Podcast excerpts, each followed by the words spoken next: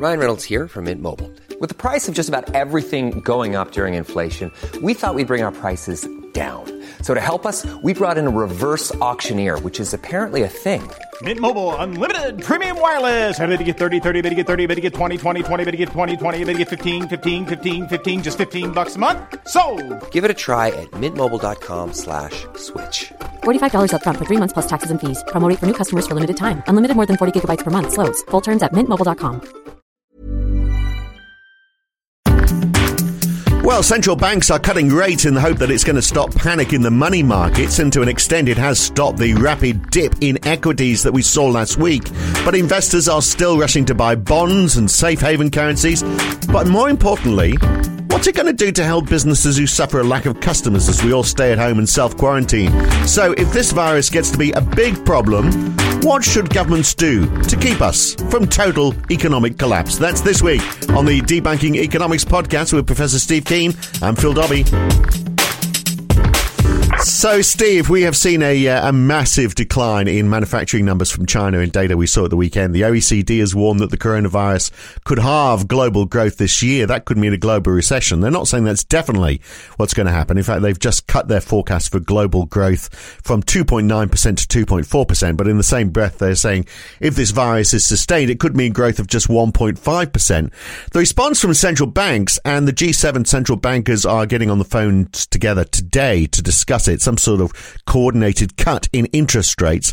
Obviously, their concern is with the impact with the banking sector. So, I mean, we stop buying risky equities. That's what we have been seeing. We've seen this rush into buying government bonds. That's pushed bond yields down. So then the central bank response is, well, we're going to push interest rates down as well. Can you explain how that's going to help the the banking sector and um, you know oh look mate it's it's going to be fabulous. It's going to be such a tremendous job. It's like giving somebody aspirin when they have uh, pneumonia. It was totally irrelevant. And um, this is what amuses me about it initially the initial response is uh, let's change interest rates because that's the only policy lever that central banks have allowed themselves for the last 30 years in the belief they could manage the economy effectively. Well of course that worked brilliantly in 2008 um, and they threw that for what they call unconventional monetary policies, uh, which is what rescued the stock market dramatically. Of course, that's what turned it around. That's what's still powering it many ways. So why save? Um, why why why do we want to push equities up? Why do we want to see uh, share prices, which are sort of you know until this were at record levels? Why do they want to see them climbing again? I would have thought uh, just let them rest. Surely, what's the problem with doing that? Well, that, that, that actually, even we're, we're getting away from the coronavirus itself directly, but that's that's the philosophy that, that Ben Bernanke put forward was we want to generate the wealth effect, so that uh, stock prices have crashed so much, uh, we, interest rates are at zero, we can't do anything to stimulate by dropping rates any further. So let's use what the, the, the, a bastardized version of what the, the Japanese did, and which Richard Werner is the person who turned the, the phrase quantitative easing. But he had something more sophisticated in mind than simply buying bonds off the of the private financial sector, and therefore encouraging them to buy shares to drive up the share prices. But that's all Bernanke saw going on, and his argument was if people feel wealthier, they'll spend more money, right. and that will stimulate but the economy. so doesn't apply now. In any case, look the uh, the cor- the correction that we saw last week, the S and P 500 is still over 3,000. It only got into uh, above 3,000 and stayed there and continued growing in October last year. So who's really losing except for, you know, short-term investors who bet on it going even further and more fool them. And if we think that uh, that banks are going to be tied up in in this loss and we'll see banks collapse, I mean, I thought we had stress tests on banks to make sure that they didn't make foolish investment decisions like that. Yeah, but the thing is, the stress tests uh, are nothing like the level of stress they're under with something like the coronavirus. They're, all these stress tests are designed for episodic failures. They're looking at, uh, you know, it, it, doesn't look at the contagion effect, which is hilarious now because we are talking about one serious case of contagion, mm. and yet they're still thinking in very linear ways. Um, so the, the idea that you can save everything by dropping interest rates or even that doing standard old QE uh, will somehow get the economy through this, it just doesn't work uh, because even on the share the QE front, front, the idea that it causes the wealth effect. A little research body with the, with the obscure name of the Federal Reserve published a paper about 15 years ago saying when they went looking for the wealth effect with shares, there was none. The only wealth effect they could find was a minor one with house prices. Yeah. So you know it, it hasn't done what they wanted it to do in terms of directly stimulating the economy to provide private sector consumption. Uh, it's it's been the indirect flow over that's had any real impact on the real economy. Well, who's going to be who's going to be buying shares in a in a company that is suffering because people aren't buying its products because they're they're stuck at home and they can't produce those products anyway because their workers are stuck at home as well. I mean, it, it's foolish. To, Yeah, it's foolish to expect that we're going to see massive growth in share prices. Surely. Yeah, that's, that's what I'm, that's why I think is the, the old-fashioned QE won't work to continue supporting share prices once the scale of the coronavirus impact Yeah. on commerce becomes blatant. Because if you give the idea is an indirect thing. You you uh, Treasury, you being the Federal Reserve, pump.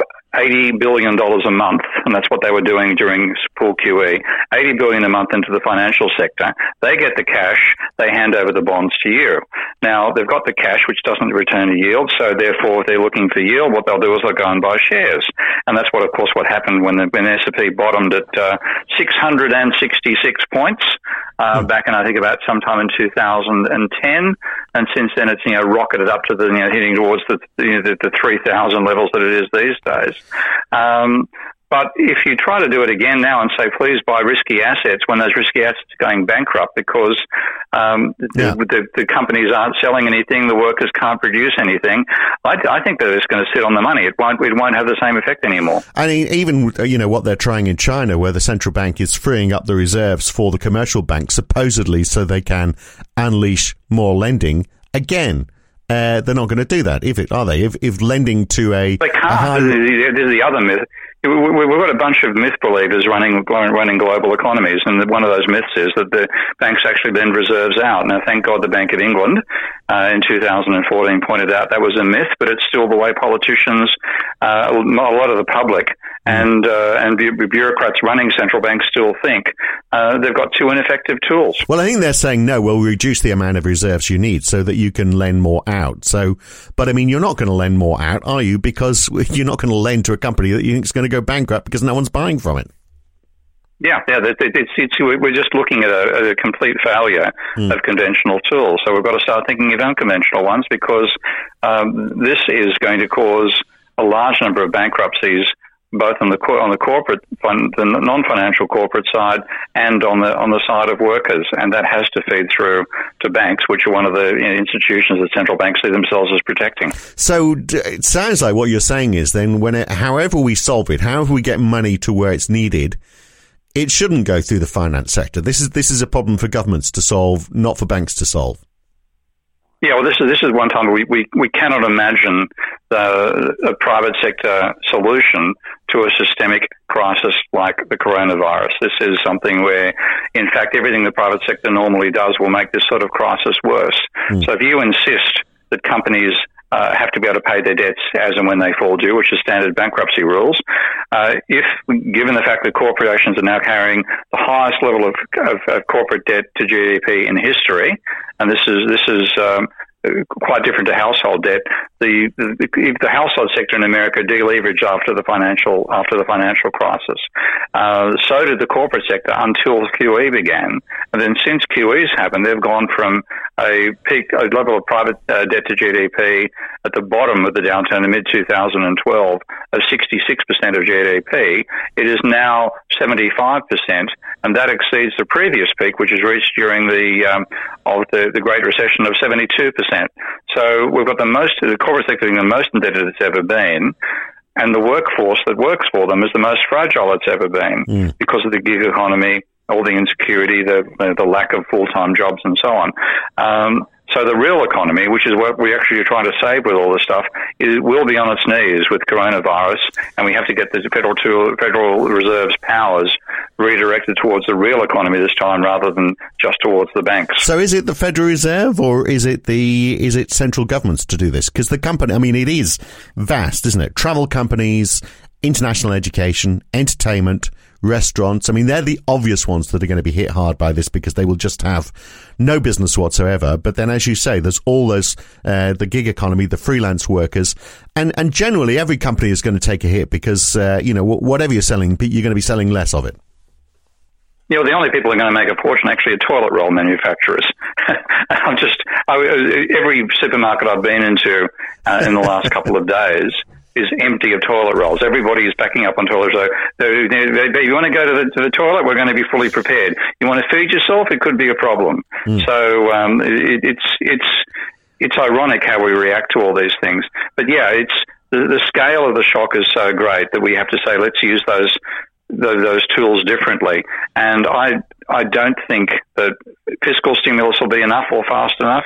We have to get money directly into people's bank accounts, and we have to avoid uh, let companies that are forced to um, be unable to pay their debts during the coronavirus crisis, which might last up could, could last you know, one year, two years.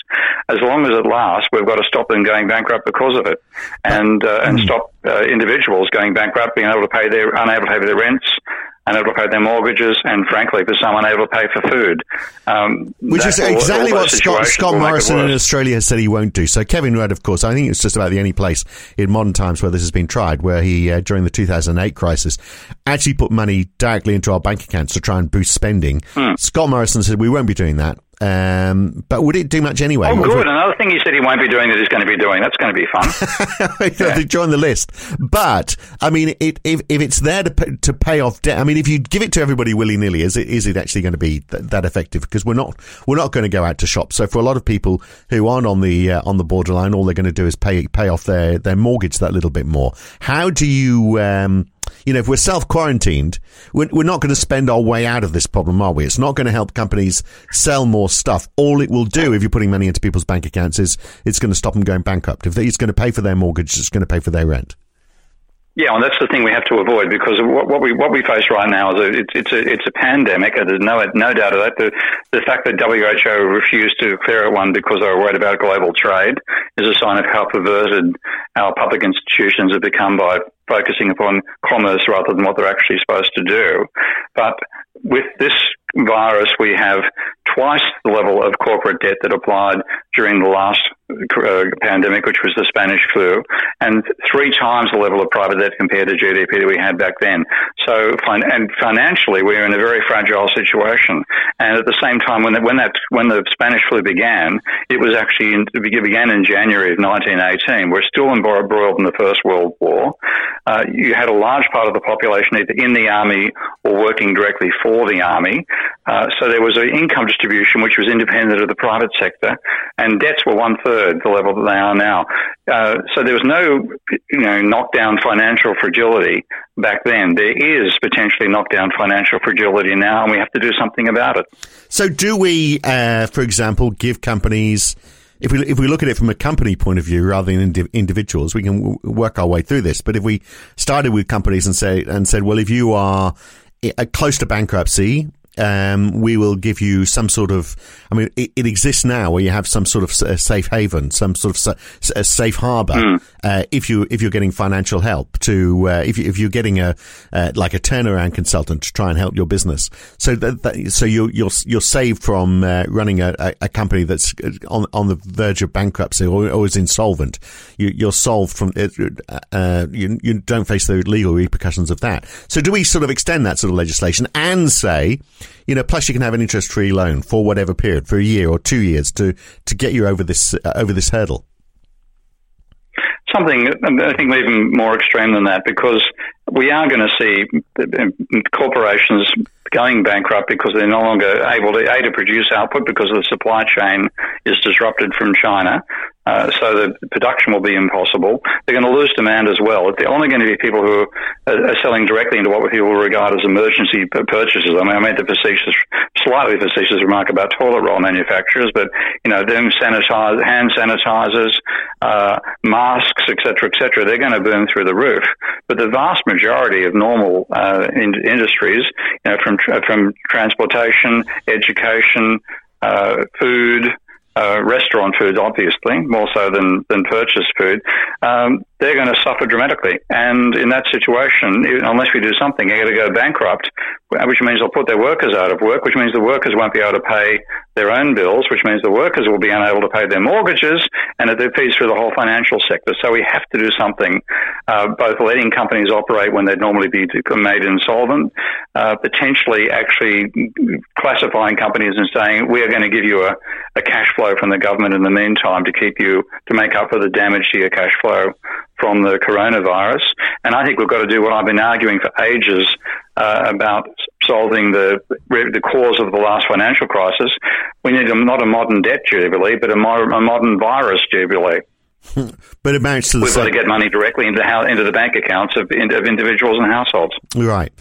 But I mean that could that, I mean that could be huge. You could be talking about uh, a, a, massive amount of money, which is some of which you, you know you could argue is going to be misdirected because there's going to be people who are doing fine, sort of retirees who uh, have got their money sitting in in, in safe bonds, uh, who who are not going to struggle through this crisis at all. Apart from the fact they're elderly, they might yeah, die. But that, that's that's that's the whole the argument I made for a modern debt jubilee about a decade ago was to say we should give debt uh, give, give government created money on a per capita basis, so everybody gets the same amount of money. Um, that's going to benefit the poor far more than it does the rich. Mm. Uh, and that's the ones we're worried about are people who are on insecure jobs, the gig economy part of the world. And we want, we want to find a way to get money into their hands uh, in, in, the original case was so that we could reduce debt and not have the moral hazard issue that those who didn't get into debt got nothing, which is what happens with the, the right. standard jubilee. But what do you? this time around, we want to get cash in. Yeah. Yeah, but what? Okay, and that's the repercussion of businesses closing down and people finding themselves unemployed and they can't afford to pay their bills. But I mean, the ideal obviously is mm. that we don't get to that stage and we want to keep companies going. How do we? Because that doesn't solve that problem, does it? And there's going to be some companies that are close to failure and other companies that are are going to manage to somehow uh, scrape through uh, through this crisis.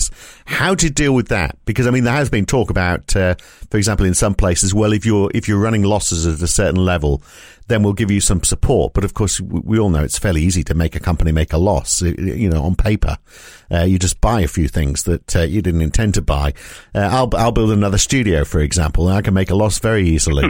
Um, so how? Yeah, but I, I think this this is when we, we can identify the industries that are going to suffer. Yeah. Um, very, in terms of consumer demand, we can identify that straight away. Yeah. But, so do we, so do we say though, a, do we say then that at the end of this, we think companies should come out of this crisis exactly the same as it went in? which could cost a lot of money. Well, I don't think we should. This is this is a genuine systemic crisis. Okay, it is something which you can't blame any, on any individual.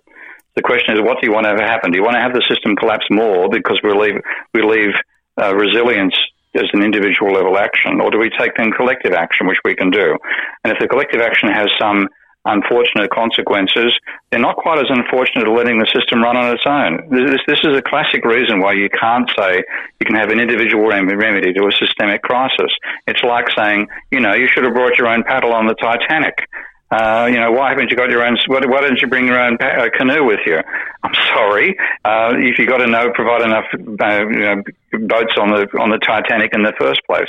Uh, now we're in a Titanic situation here in the sense that if the coronavirus can only be stopped by shutting down commerce for effectively some of the order of one or two months, and that's quite feasible, then you've got to provide some way that people can survive that period. Uh, which you, you, can't be reliant upon their own cash flows so, because they won't have one. So I run an Indian restaurant, and gee, that would be a good life. Uh, and uh, but I'm going through a difficult time. I close the, I closed down the doors, and uh, the government gives me enough money for me to be able to pay my workers and myself so that when the crisis is over in a few months' time, I can open the doors and resume business as normal. Is that what you're you're suggesting? Yeah, pretty much. I don't I don't want this to have financial consequences. If it does, it'll make the situation far worse. Right, but uh, so the money the money paid for that would come from the government, from central banks? Who, who is going to be paying for me? Central banks. I mean, it's, this, this is what QE has been. QE, one advantage of QE, it was a, you know, it's, an, it's been a very ineffective policy compared to what could have been done, but it did work. Uh, the, and, and, there was obviously no limit to the capacity of the government to do it. They simply bought bonds for you know eighty billion dollars a month. The U.S. government was on the buy side of its open market operations with financial institutions, and it puts it put eighty billion dollars worth of cash net in uh, in the financial sector's bank accounts every month. It recorded eighty billion dollars worth of bonds on its asset side, and it can do that indefinitely. So, so what it could do instead, yeah, yeah, is potentially it could in, in, in listed companies it could buy shares instead at the same level, which would support share prices and also give those firms a cash flow uh, if they're issuing new shares. But how does that help the small business? How, how does that help my Indian restaurant? small business, you've got to have a provision say, okay, which small business is going to get hit by this? And clearly, you know, anything in education, transportation, uh, direct personal services, uh, all this sort of stuff is going to be hit. Uh, their cash flows are going to plunge, and it's obvious they're going to plunge because once it gets severe, you'd be you know, you'd be actually risking not just your own health, but public health to go and use any of these facilities. So, talk me through how that gets through a decision from the central bank to me at my Indian restaurant. How does that work in practice? Well, that would not be the cent- that would not be the central bank. That, that would, would have to be the government yeah. having a set of rules saying which businesses are we going to regard as being hit by this. Obviously, if you're making toilet rolls, don't don't come begging, okay? Um, unless you run out of paper because you're no longer getting supplies from China. So it, it, there's a there's a supply chain issue and there's a demand issue. We know there won't be, there's not going to be a negative demand issue on people hoarding and buying and buying food. That's going to be a huge boost initially. Anybody producing dried foods, uh, you know, anything which which which can last in for a substantial period of time, they're they're going to be winning on demand. Everybody else is going to be losing. So we so have so we have we have central banks uh, basically extending the money supply through QE, which they're using to uh, to, to, invest in in equities in, in, in the share market. We have uh, central governments uh, basically running debt uh, which again is extending the money supply so that they can support these these businesses that would otherwise go against the wall. So we are talking about a big, big increase in the money supply through through all of this, aren't we? Like a massive increase, which normally we'd say would yeah, be but- would be inflationary. Yeah, but the thing is, what you've got is a plunge in the turnover of money, and this this is the you know I often come back to people obsessing about the money supply and forgetting about its turnover, mm. and this is one classic case. People are not going to be spending. Yeah. You know, and so you, you, if you if you have a plunge in the velocity of money, one way to, to counter that is to have an increase in the supply of it. How do you pull and back in a, few, in a few months' time when my restaurant opens again and everything's all fine? This uh, this virus has strangely been eradicated. How do we pull back that that supply and money? Well, I mean, what it might also do is end up reducing the level of private debt compared to GDP, and I would not be crying any tears over that. Mm. Now, I proposed a, a modern debt jubilee, and people ask me, what are the odds of this happening? I'd say negative. Okay? It's just simply not going to happen. Now, a modern debt jubilee, uh, directed at the virus rather than directly, directly at private debt, may be the only way to stop this turning from a, a, a viral contagion into a financial contagion that could break the financial system. So we need to also change laws around bankruptcy, obviously, wouldn't we, in the short term? No, no yeah, I haven't heard that. I haven't heard yeah. that being discussed, and yet it seems like the most obvious thing to talk about first. Yeah, you, yeah. How do we stop businesses you, go to the wall? well, let's change the laws around it.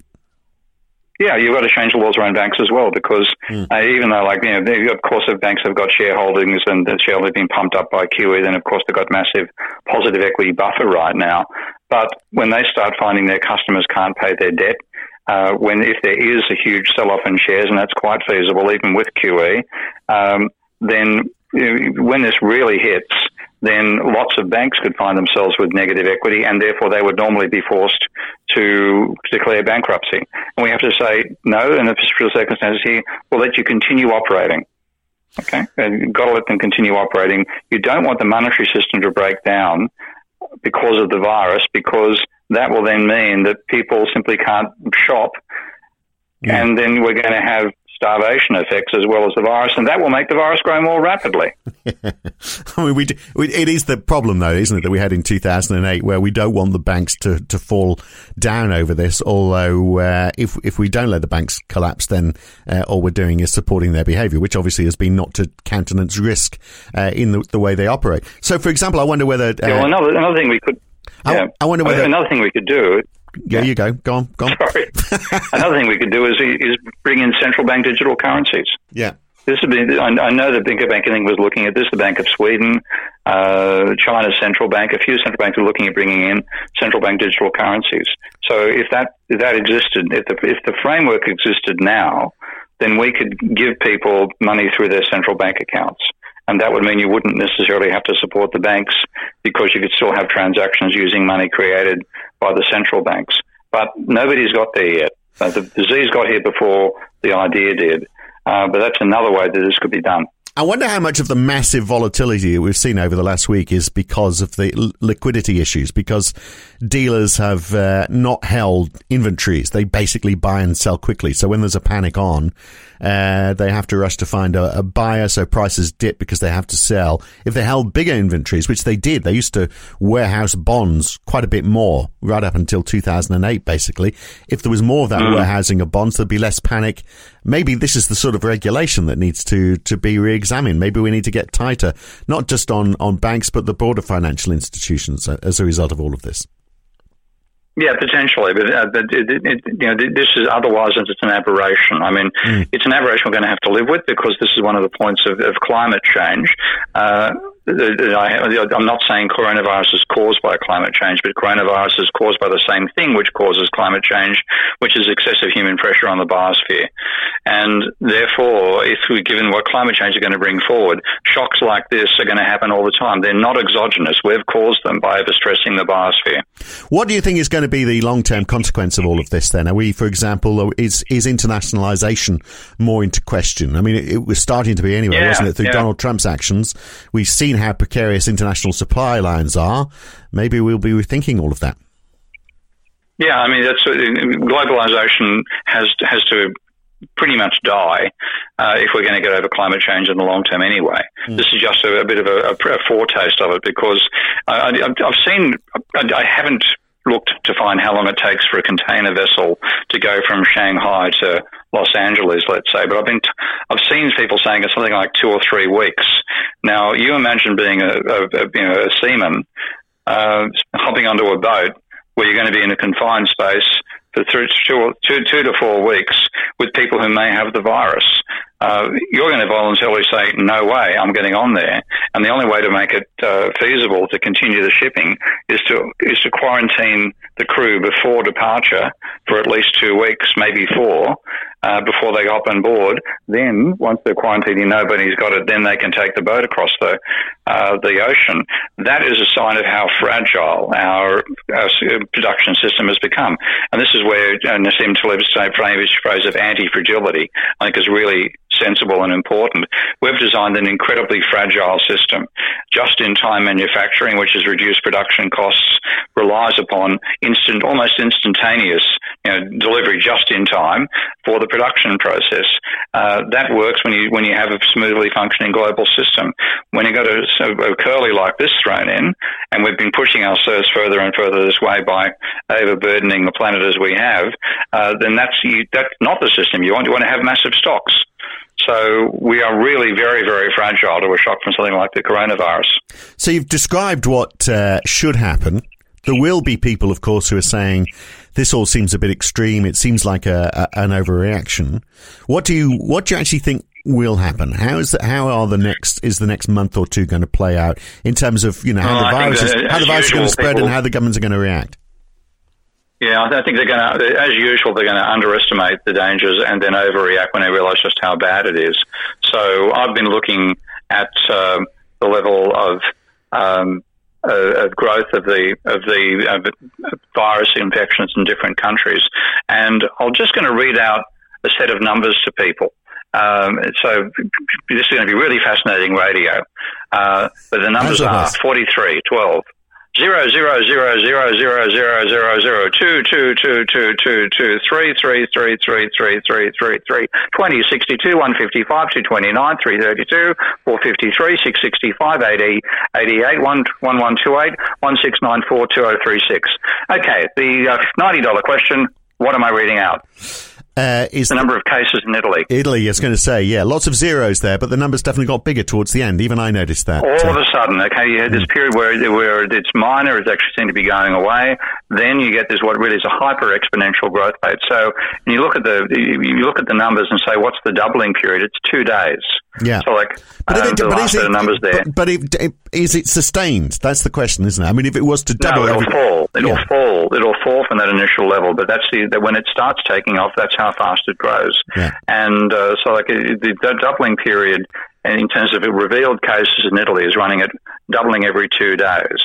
Now, uh, we're, we're not going to see that rate sustained. It's not that infectious. This is really discovery rather than infection. But it appears to once it settles down, unless you take major efforts to isolate people, which is what China's been doing, its doubling period is about six days. Now, doubling every six days means that by the end of the year, you've got something like 60 times to the two to the 60 times as many cases.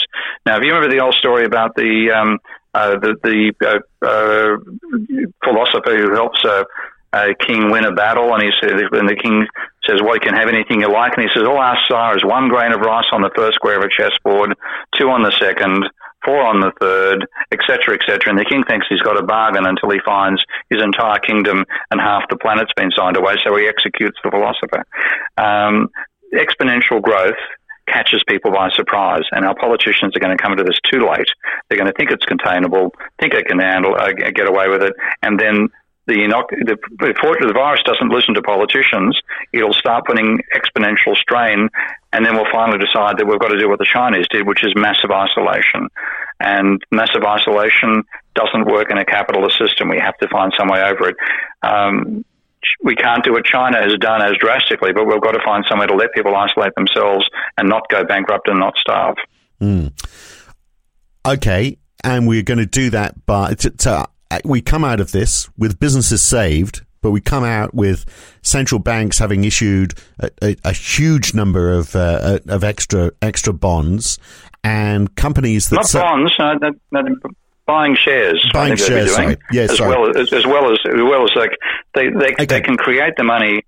They, they they don't have to buy bonds to create the money. They could do what the Bank of England does with uh, the Titans, where to to back the uh, the the Scottish currency, uh, they issue issue the currency. The, the, the Clydesdale Bank and all that mob can produce their own Scottish notes, which circulate in Scotland to some extent in the in Britain, in uh, in in the, in uh, uh, the in, in England, and they're backed by 100 million pound Right. notes it's called Titans in the Bank of England. So, yeah, So- basically like writing their own check. They could do the same thing. Right. Okay. Yeah. So they so, okay. So they're they're buying equities and they're they're making a call on on which ones they're buying. Similarly, uh, the governments are there saying, well, okay, we're going to rack up some debt, but that's fine because we can create money to cover that debt. But we're going to pick pick our winners in terms of the businesses that need supporting. We're going to have a lot of very disillusioned people who are saying, well, okay, you didn't pick my business. I've been struggling financially as well, and this this finished me off, even though I wasn't one of the ta- the target industries. I mean, it's I think I don't, know, I don't do know how you you, you just administer it.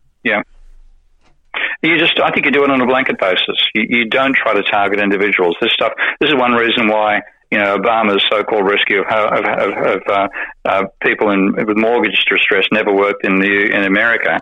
They had to. There's supposed to be you know, something like a million people were supposed to get their mortgages fixed up.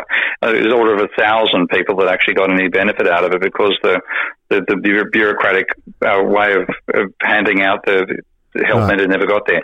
You have to say this sector is going to be affected. We're giving every firm in this sector amount of money proportional to, So the, do you think we will? share of the do you sector. think? Okay. Do you think we will get there? Because this could go one of two ways. I think I we'll be forced into it.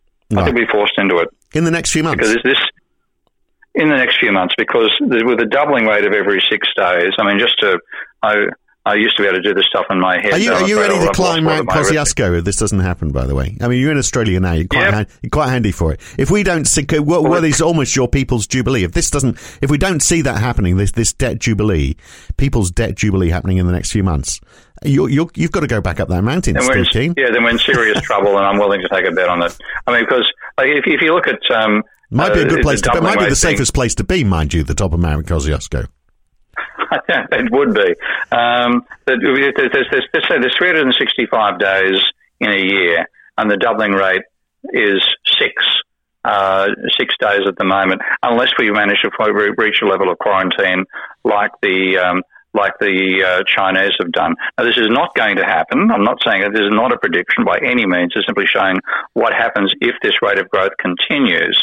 Then that means that um, within within one year, the number of people who will have the coronavirus will be 2,000 million billion people.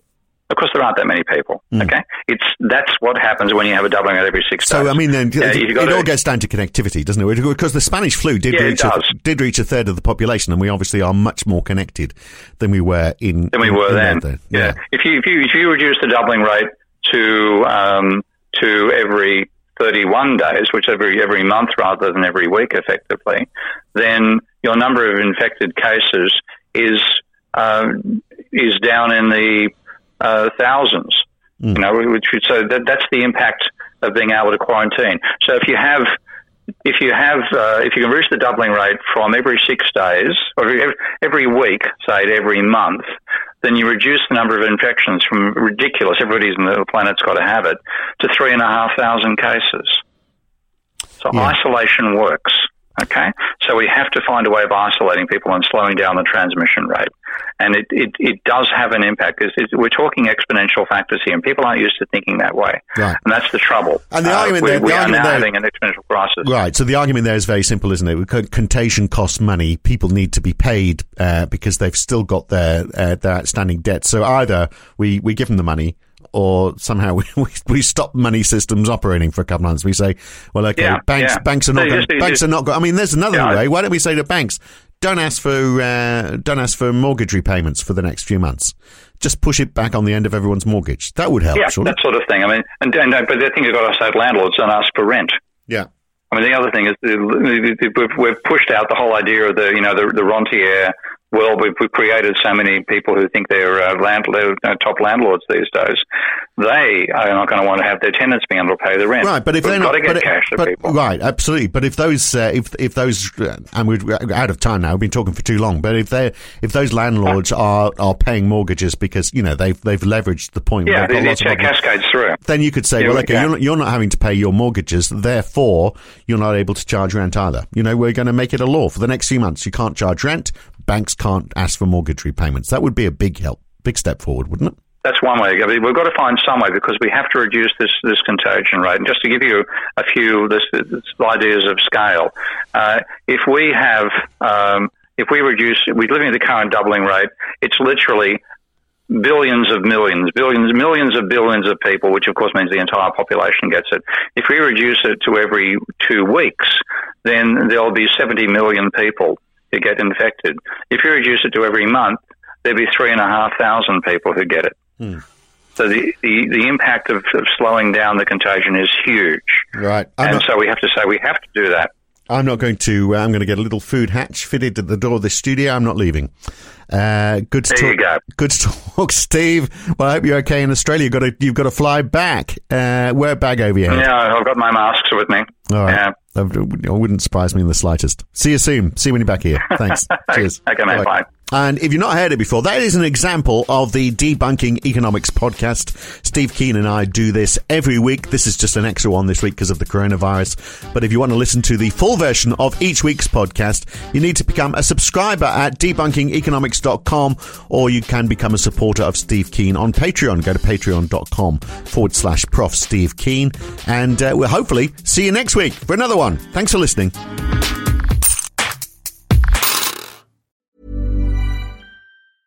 Mom deserves the best, and there's no better place to shop for Mother's Day than Whole Foods Market. They're your destination for unbeatable savings, from premium gifts to show-stopping flowers and irresistible desserts. Start by saving 33% with Prime on all body care and candles. Then get a 15-stem bunch of tulips for just $9.99 each with Prime. Round out Mom's menu with festive rosé, irresistible berry chantilly cake, and more special treats. Come celebrate Mother's Day at Whole Foods Market.